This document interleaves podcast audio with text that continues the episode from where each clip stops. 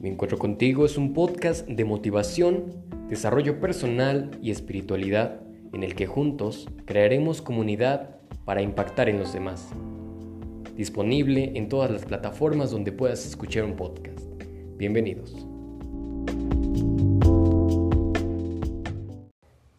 Amigos, amigas, sean bienvenidos a un nuevo episodio de Mi Encuentro contigo. En este episodio, la verdad es que no sé exactamente bien de qué se va a tratar. De hecho, em, les cuento que generalmente siempre tengo el, título o el tema en general y con base en él pues eh, lo voy desarrollando, ¿no? Eh, ya sea que o escribo un, un guion, una línea o a veces en, en tema libre, ¿no? Así como las ideas me van llegando. Pero la verdad es que esta vez no, no estaba muy seguro de exactamente cómo llamarlo. Espero que al final de este episodio ya tenga el nombre del, episodio. Eh, y porque, bueno, el tema, el tema sí estoy eh, un poco claro, ¿no? Mira, yo sé que siempre les digo o por lo menos esto les los he dicho en los últimos episodios que, que no estaba como de ánimos para grabar y la verdad es que en estos meses, creo que el último episodio fue hace tres meses, pues han pasado muchas cosas en mi vida. De hecho, quería hacer la continuación o la parte 2 de Corazones Rotos que eh, obviamente va a llegar, solo que de eso hay que aterrizarlo un poquito más porque eh, afortunadamente fue un episodio muy bien recibido y pues como también siempre se los digo, es un tema que a mí me encanta hablar, que me gusta hablar porque tal vez es de lo que más conozco, eh, en particular del tema de las relaciones, porque como ya les he dicho, a mí me...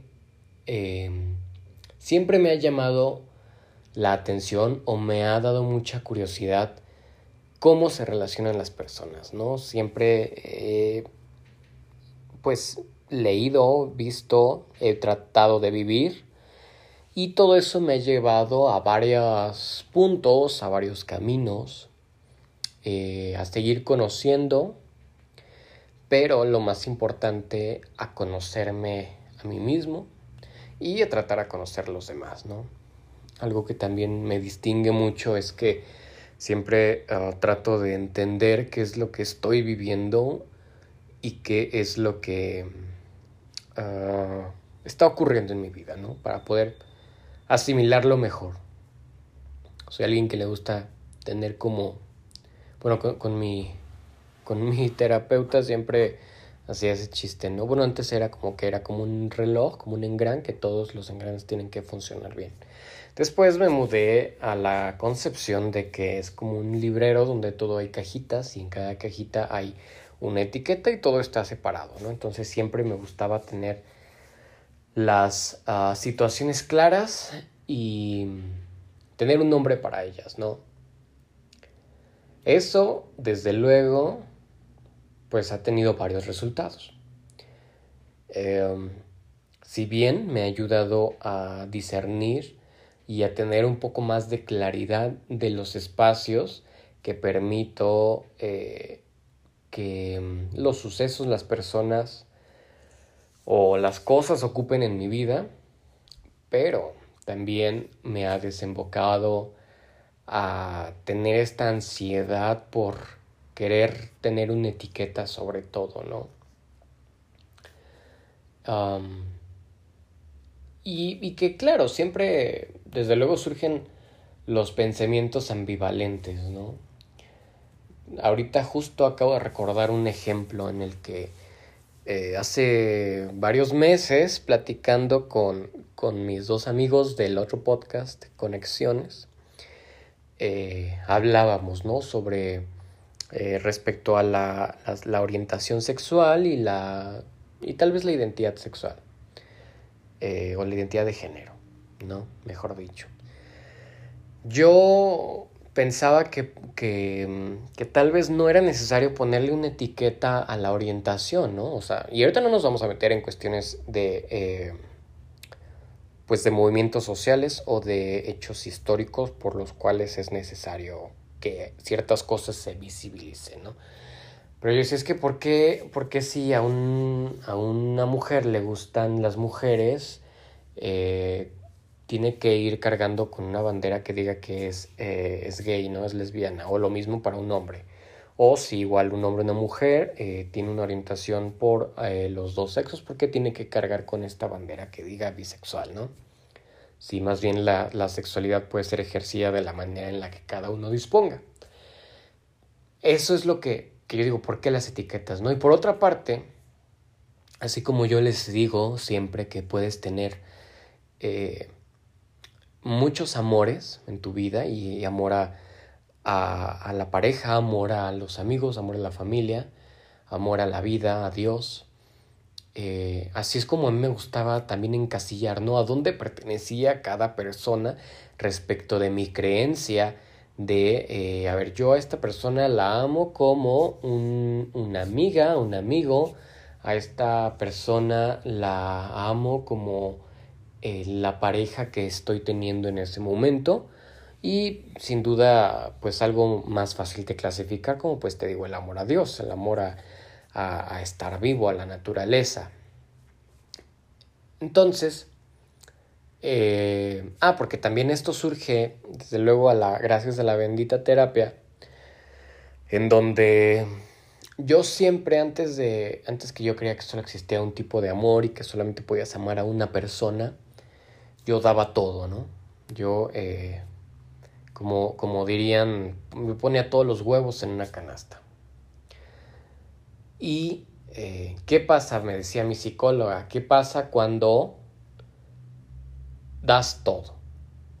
Pues evidentemente te quedas vacío, te quedas sin nada. ¿Qué pasa si a tu corazón le pones una sola etiqueta, un solo título y haces que le pertenezca por completo a una sola persona. Pues desde luego el riesgo de un posible daño, pues es mayor, ¿no?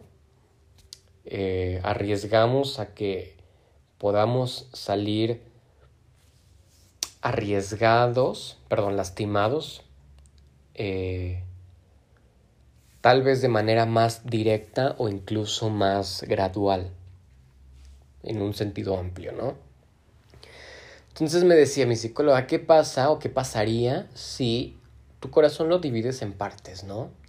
Le das un pedacito a esta persona que quieres de manera emotiva, eh, sexual, le das un pedacito a, a, esta persona que consideras tu amigo tu amiga, le das un pedacito a tu familia, le das un pedacito a esto pues a lo mejor si esa relación no resulta de la manera en la que esperas, y no estoy diciendo que no funcione, ojo, no resulta de la manera en la que esperas, pues no salgas lastimado completamente, ¿no? No salgas dañado completamente. O no te dañes tú mismo, que es algo que también les digo. Entonces, con base en eso, pues eh, mi mente ansiosa y mi pues este, este motor que se acelera al primer llavazo, mm, pues empecé a clasificar de qué forma quería cada quien, ¿no? Un título que había pensado para este episodio era No te enamores. Al final veremos si ese fue el título o lo cambié, ¿verdad? Porque te digo, hay veces que, que, tengo toda una secuencia de qué es lo que voy a decir, pero hoy no. De hecho, estaba postergando y postergando esta grabación. Decía, no, es que no tengo tiempo, es que me siento cansado, es que quiero planearlo bien, quiero planearlo mejor, quiero eh, reunir más elementos.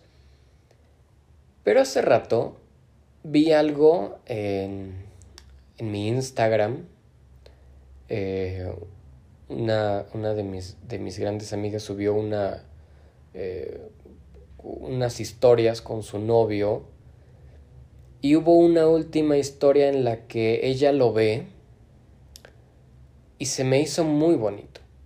Se me hizo una mirada muy genuina. Ah, porque algo que yo aprecio mucho es la, la honestidad en los actos, la congruencia con la que una persona dice y hace una cosa. Y, y creo que en, en, en eso, mira, tú sabes que, que en redes mostramos una cara que a veces no es, ¿verdad? Pero por lo menos yo vi algo, algo genuino y me conmovió mucho y me inspiró a hoy sentarme aquí a, platicar contigo, a platicar con ustedes sobre este tema de las relaciones, de enamorarse, porque eh, me parece muy bonito y veo esa, esa chispa, ¿no? Tan, tan anhelada por muchos y eh, quería pues platicarte de esto, ¿no? Hace varios episodios en septiembre, mmm, creo que fue en septiembre, es que por ahí no recuerdo bien qué tema específico fue, pero creo que fue el tema o el capítulo de, de que el amor no duele, ¿no? Donde te decía que, que el amor este uh, el, el, amor genuino no dolía, donde mm, podías, eh, donde lo que dolía pues eran las frustraciones, las expectativas no realizadas, los ideales que a veces nos fijamos en, eh, en una relación y sobre todo estas expectativas con las que cargamos al otro eh, basados en, el, en la obligación que nosotros creemos que el otro, la otra, tiene para con nosotros de hacernos felices, ¿no? O de llenar esas carencias que tenemos o de llenar, eh, pues, digamos que toda esa serie de, de vacíos, ¿no? Si lo queremos llamar así. Eso es lo que duele, ¿no? Pero, ¿qué era lo que yo decía? Y, lo sigo sosteniendo, ¿eh? O sea, yo creo que genuinamente el amor no duele. Eh, solo que quiero hacer una, una aclaración un poco respecto a que tal vez confundí estar enamorado con amar. Porque yo hablaba de que eh, hay tres factores, ¿no? La, la atracción emocional, este vínculo emocional de que quieres escuchar a esa persona, quieres escuchar sus sueños, quieres eh, saber cuáles son sus metas, sus, su día a día, que te preocupa su bienestar, ¿no? Esa, ese vínculo emotivo, emocional que hay. Y eh, está otro factor, que es el, el, el factor de atracción sexual, ¿no? De que le deseas, de que quieres eh, encerrarte en un, en un cuarto durante un mes con esa persona y hacer y deshacer todo, ¿no? Y está también el proyecto de vida. En eso es, es, es, es muy importante tenerlos claro, ¿no? Es importante rescatarlo y traerlos ahorita a colación. Porque, porque eh, bueno, igual te decía que puedes sentir muchos de esos... Eh, puedes sentirlos todos los factores en una sola persona y ahí es cuando dices, wow, ¿no? Esto es maravilloso, me siento feliz, quiero esta persona, eh, me, me encanta, me gusta, nos llevamos muy bien, resolvemos los conflictos diarios de manera asertiva. Y luego también está otro aspecto donde, bueno, a lo mejor sientes atracción sexual por una persona, pero el factor emocional no está ahí. Y mientras tú lo comuniques y la otra persona lo acepte, pues entonces no hay ningún problema. O el aspecto que es solamente emocional, ¿no? Este, te quieres esa persona, te importa, pero pues no, no lo deseas, ¿no? No le deseas. Y entonces surge una amistad, posiblemente. Pero ahí hay una cierto mmm, sesgo que no había visto hasta que escuché a una maravillosa escritora, Adriana Reikin, Ella eh, habla, eh, es una investigadora social, ¿no? Se, se ha pasado investigando al, los, los, fenómenos que eh, una sociedad vive en un tiempo determinado. Ella em, es no recuerdo bien su edad, debe tener como entre unos 40 50 años, más o menos por lo que eh, platica. Ella tiene una historia muy padre y ella eh, explica y defiende, lo pongo entre comillas porque pues no es como más bien sostiene la postura de las relaciones poliamorosas, ¿no? Tanto que ahorita está de moda esa palabra, o no sé si de moda, pero por lo menos el concepto se ha em, compartido más, ¿no? Ella comenta que ella tiene una relación poliamorosa desde que tenía 19 años, o sea, bueno, que a los 19 años tuvo una relación poliamorosa. Entonces, em, escucharla, leerla, me hizo entender muchas cosas, ¿no? De hecho, ella, eh, y, y, te invito a que, a que la escuches, a que la investigues, a que eh, pues quiera saber más de ella, porque es, es genial, es brillante esa mujer, en la que hace la distinción de estar enamorado y amar, que no es lo mismo. Muchas veces, eh, si no es que siempre confundimos ambas situaciones, ¿no?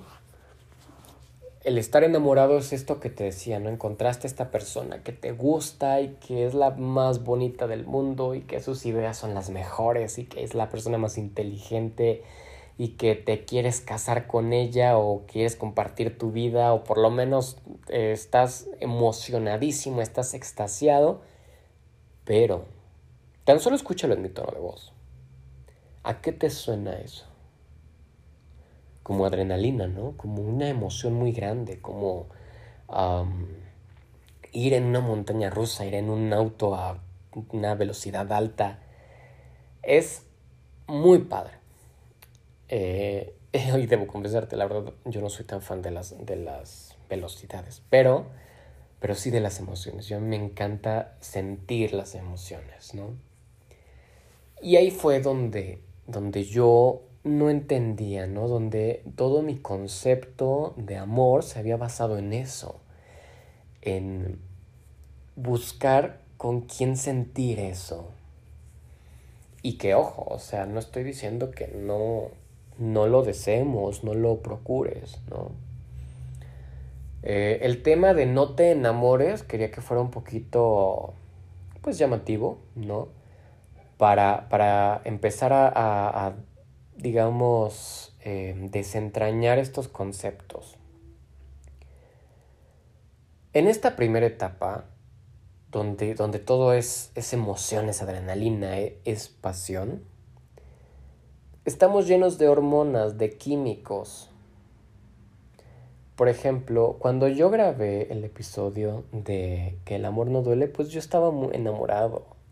Yo me sentía correspondido, yo estaba a full, ¿no? Me estaba yendo como hilo de media. Y pasé por alto esa... ese sesgo, ese, ese, ese, esa visión nublada de los químicos. Y justo también mi psicóloga me lo dijo, ¿no? O sea, porque me decía es que ustedes estaban, bueno, particularmente... Eh, bueno, ya, ya me dio aquí pena. Pero me decía es que eh, cuando yo le conté, cuando todo esto terminó y cuando yo estaba así como en, como, pues enojado, triste, y me decía, pues es que esta persona estaba drogada de, de, de químicos, de, de dopamina, de serotonina. Y eso es justamente lo que pasa en las primeras etapas del enamoramiento. Conocemos a esta persona que tiene lo que al parecer estamos buscando, y digo al parecer porque es lo que según creemos, ¿verdad? Nos corresponde, la, hay una química, porque la, química este, es, maravillosa y, y creemos que eso es amor. Pero luego, ¿qué pasa cuando porque al inicio, al inicio nos presentamos con nuestra mejor etiqueta, con nuestra mejor este, máscara, con nuestra mejor ropa figurativamente, con nuestros mejores chistes, con nuestro mejor ánimo. Y por ejemplo, ¿cómo, cómo es una primera cita, no?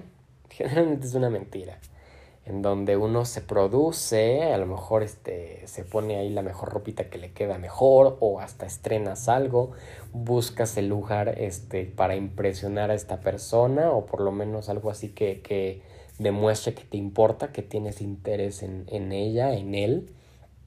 Eh, tratas de pintarte de una manera, pues, pues no digo que no, que, que no sea lo que eres tú, pero sin duda es esta versión que tú quieres vender o que queremos vender. Y no digo que sea malo, de hecho creo que es bastante común, sino es que eh, pues es lo, lo, lo, cotidiano, lo que pasa, ¿no? Y no, porque, ojo, tampoco pasa únicamente en las relaciones, que pasa en una entrevista de trabajo, ¿no? Igual este, eh, llegamos con toda la seguridad y con el carisma y con el charming y y nos vendemos como la persona ideal para ese puesto, ¿no?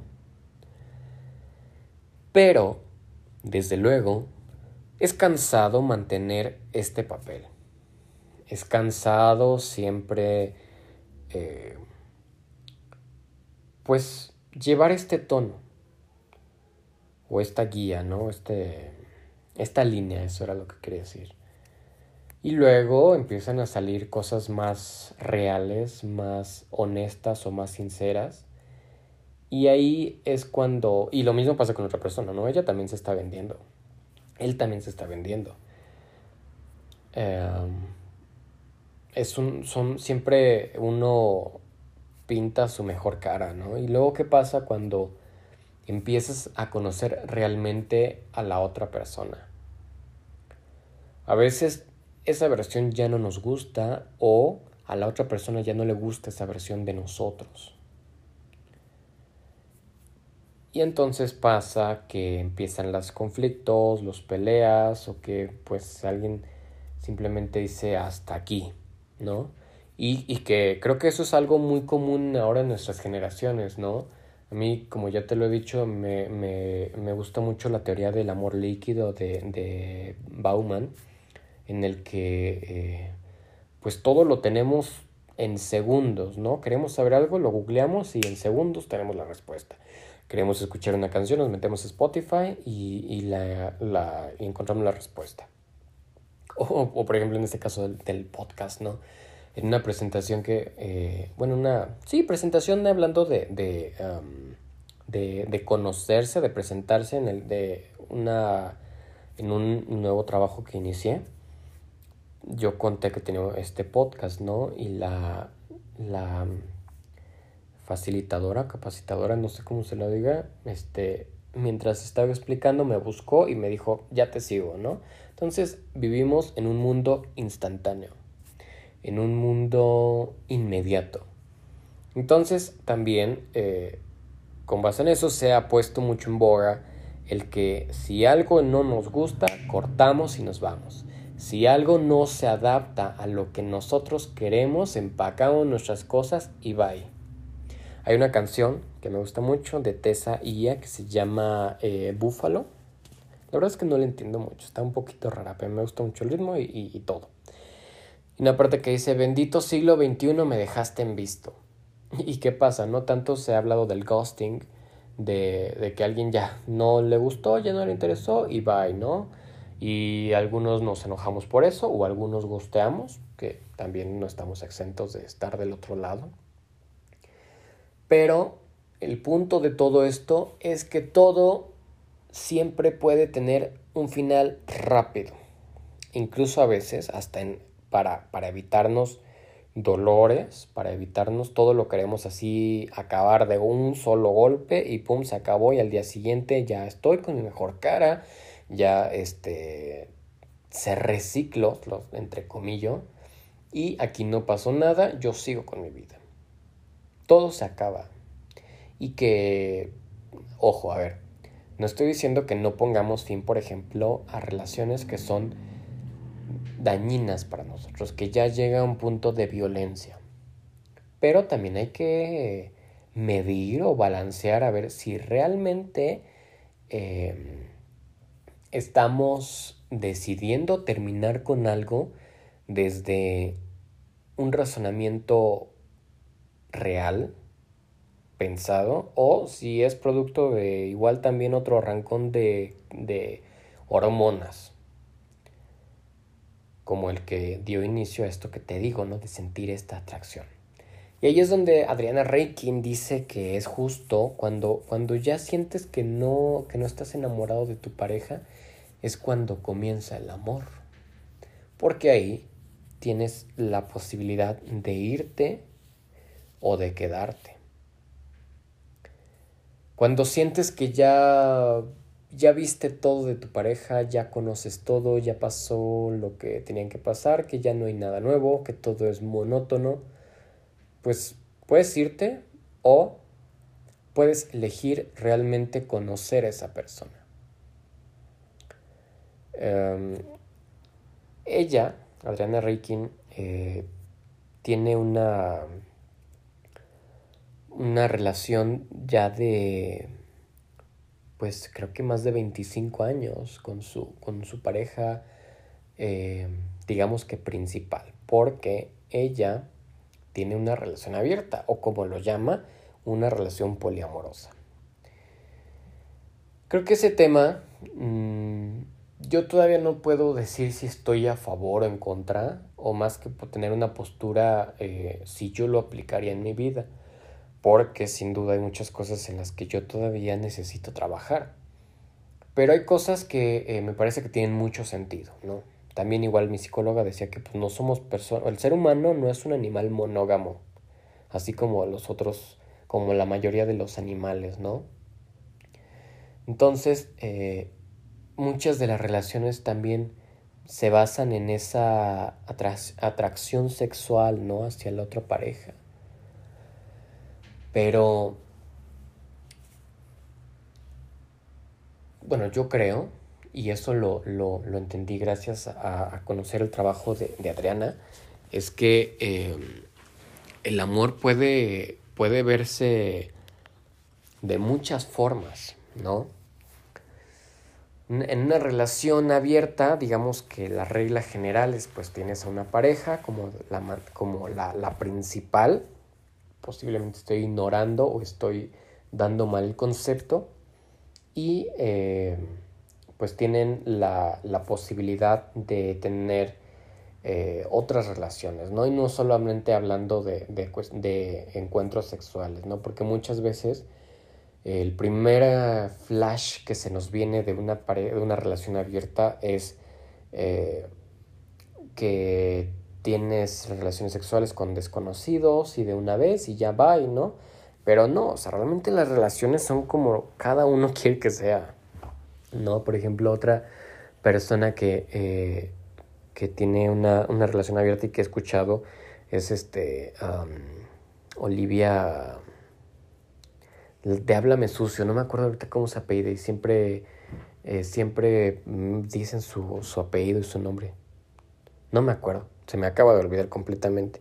Entonces ella cuenta, ¿no? O sea, que a pesar de que tengo una relación abierta, o, más que pesar, o sea, Em, además de que tiene una relación abierta, no es, tiene, sus amantes son de muchos años, ¿no? Y que ella no puede acostarse con alguien con la que no pueda tener una plática, una charla amena y, que ella disfrute. Entonces, ahora volviendo un poco a lo que es Reiking, em, ella menciona que, que, ama profundamente a, su pareja, que es un hombre que la hace reír, que la cuida, que la procura. Y, decía, bueno, si yo, si es, y que, le cae muy bien, ¿no? A veces olvidamos que, nuestra pareja también nos tiene que caer bien. Eh, o sea, parece, parece algo obvio, pero no muchas veces, ¿eh? Entonces, eh, dice, dice Adriana, que pues ella le cae tan bien su, pareja que por qué le va a negar la posibilidad de tener eh, o de vivir su sexualidad con otras personas, ¿no? O sea, ella lo ama tanto que, que le dio ese regalo de, la, de una relación poliamorosa, con la única condición es que ella nunca se entere quiénes son sus parejas.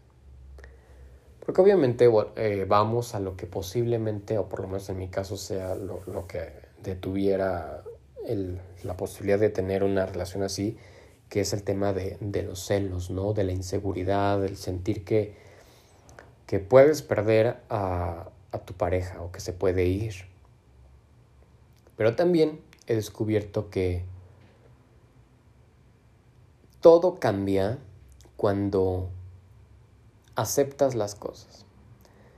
Cuando incluso, aunque ames tanto a una persona, estés consciente que esa persona un día puede no estar en tu vida. Pero entonces, ¿por qué partir del miedo a que un día no va a estar si puedes disfrutar ese momento en el que ahorita está contigo? No sé si me estoy eh, desviando mucho, si estoy divagando, pero aterrizando lo, lo, que, lo que quiero compartir es que el amor es, por lo menos desde, desde mi vista, desde mi punto de vista, es querer a una persona realmente como es, querer a una persona por lo que puede ofrecer en tu vida, por lo que construye contigo, y ese amor o esa, ese, ese, ese compartir de amor puede, o, bueno, generalmente es en, en, en ambos sentidos, ¿no? Es bilateral. Pero a veces también puedes amar a una persona aunque no tengas tal vez ese vínculo sexual, ¿no? O que como tal no, no sea no sea una pareja tuya. Porque entonces quiero que, que no, no les repito, no sé si me estoy dando a entender. Quiero que vayamos a la concepción general del amor, ¿no? De cómo puedes amar a un amigo, de cómo puedes amar a, a, una, a una, persona, ¿no? Porque em, es muy fácil desechar, es muy fácil em, que se acaben las, las relaciones, que se acaben los vínculos, pero lo difícil es permanecer. Lo difícil es ver a esa persona y querer y decidir que esa persona continúe en tu vida por lo que te da, por lo que tú puedes dar, ¿no? Y, y ahora volviendo un poco al ejemplo de las relaciones este, abiertas, ¿no? Es como alguien ponía un ejemplo, ¿no? Imagínate que, que solamente pudieras tener un amigo para toda la vida, un solo amigo. Obviamente tienes más amigos, tienes amigos con los que puedes compartir momentos eh, de confianza, de intimidad, puedes tener amigos con los que te diviertes increíble, puedes tener N cantidad de amigos con los que compartas tu corazón y con los que tu vida sea distinta. Imagina, uh, seguramente estás pensando ahorita en, en, o se te vinieron a la mente los nombres o las imágenes de estos amigos en tu vida, ¿no? Imagínate cómo sería que no estuvieran en tu vida. Pues yo creo que también así posiblemente pueda ser con los amores, ¿no? Con el amor, ¿no? Y, y ahorita quiero compartirte algo que me pareció fuertísimo, que, que me, que me, que, bueno, que me pasó, por así decirlo. Y fuertísimo no hablo que sea grave, ¿no? Sino más bien como muy revelador. A inicios de año, y hablo como si ya estuviéramos este, casi acabando el año, ¿no? Pero oye, en tres minutos nos metió el año tres meses. Pero bueno, a inicios de años yo me reencontré con, con, con una persona, con una, una chica que... Eh, pues podría decirse que la conozco de toda la vida, ¿no? Este, ella fue mi compañera en kinder. De hecho, por allá está, hay una, encontré una foto donde estamos los dos de morritos, yo creo que de unos 5 años, 6 años, la verdad es que no sé cuántos años se tengan en el kinder. Estuvo conmigo en primaria, después este, eh, se cambió y la verdad es que yo siempre tuve como un crush en ella, ¿no? Con ella. Pero, pero fuera de eso, después de que, eh, pues ya, pues imagínate, o sea, ¿qué, qué, cuántos años podemos estar hablando, no? Yo no supe mucho de ella, más que como lo que a veces, gracias a las redes sociales, puedes eh, ver, ¿no? O a lo que las personas en común pueden contarte. Pero me reencontré con ella y la verdad es que para mí ella siempre fue así como, como, como un crush, ¿no? Siempre me, me, me, siempre me gustó, porque es una niña guapísima, pero además es muy divertida, es muy dulce, es, este, es una chingona. Entonces, pues invariablemente tiene como que la, la receta especial de Brandurán, ¿no? Para, para enamorarme. Entonces, eh, y ojo, ¿no? Enamorarme. Vuelvo a, recordar, a traer a colación esta palabra. Santo Dios, acabo, estoy grabando esto y acabo de ver que ya me estoy excediendo. Bueno, voy a tratar de, cerrar posiblemente igual esto también tenga una segunda parte. Pero volviendo a esta historia. Eh, me reencuentro con, reencuentro con ella. Eh, salimos. Nos la pasamos. Bueno, pero yo me la pasé muy bien. Y después ella me dijo que también, ¿no? Y así como, como yo te he dicho que me gusta ser claro, pues a ella también, ¿no? Entonces un día de repente me la canta y me dice, oye, a ver qué pedo, ¿cuál es tu intención, no? Porque, digamos que ella, este, bueno, mira, con el permiso que espero que ella me, me, me comparta, eh, ella, ella es mamá y entonces, pues también ya estamos en una edad que no estamos para jugar, ¿no? Entonces ella me dice, pues a ver qué pedo, ¿no? Yo le dije, mira, la verdad es que eh, me gustas y quiero esto y esto y esto, ¿no? Y entonces ella, aparte de que me confiesa algo que me voló la cabeza y que la verdad sí fue como de que fue algo muy chido, pero a la vez algo muy triste. Resulta que ella también tenía un crush en mí, o un crush conmigo. Y resulta que el año pasado ella pensaba invitarme a una boda de acompañante, ¿no? Obviamente. Sería muy gracioso. Bueno, en fin. Pero como realmente no nos hablábamos mucho, ella decía que aparte estábamos justo en este periodo de pandemia donde todos teníamos, bueno, seguimos teniendo miedo, pero el, no sabíamos, si ahorita no sabemos qué onda, hace un año no sabíamos menos, ¿no? Entonces ella pensó que yo iba a pensar como de, no, es que qué irresponsable, ¿cómo se le ocurre invitarme? Al final esa boda creo que no pasó. Pero, eh, pues, la verdad es que me sorprendió mucho. Pero me decía que ella ahora estaba en una etapa en la que pues no, no le interesaba y no quería tener una relación con alguien, ¿no? O sea, que ella este, tenía, bueno, tiene cierta, cierta relación con, con el papá de su hija y que desde luego, ¿no? O sea, por ejemplo, yo la verdad soy completamente ignorante en tema de niños, de cuidado de niños, pero por lo menos lo veo desde mi experiencia que, eh, pues, pues, su prioridad es, su, y desde luego, o sea, como, como mera lógica, su prioridad es, es su, su, su hija, ¿no? Entonces ella me dice que pues está en una etapa en la que quiere amarse a sí misma en la que quiere sentirse plena y completa por ella y, gracias a ella.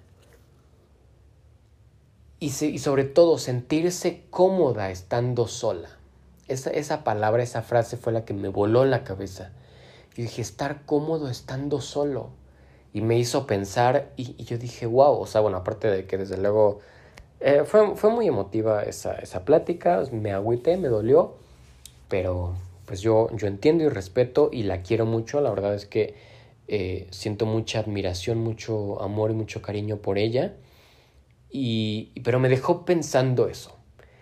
Me dijo, me, o sea que pensé y dije, ¿cómo sería o, o qué tal que el amor también es esto, estar cómodo estando solo? ¿Cómo hemos aprendido a amarnos a nosotros? Porque estamos escuchando y hemos escuchado hasta el cansancio de que cómo puedes amar a otra persona si no te amas primero a ti. Y me dio o me, me, me pareció que tenía todo el sentido del mundo. ¿Cómo estar cómodo estando solo? Te dejo con esa pregunta en el siguiente capítulo vamos a seguir hablando de ello porque es algo que nos da para más. Mira, yo me alargué más de ya hasta 10 minutos más de lo que usualmente suelo grabar. Si llegas hasta aquí, muchas gracias. Eh, te mando un abrazo y regresa por el siguiente capítulo que aquí la plática se quedó muy interesante. Espero que tengas una semana llena de luz, de amor y nos vemos hasta la próxima.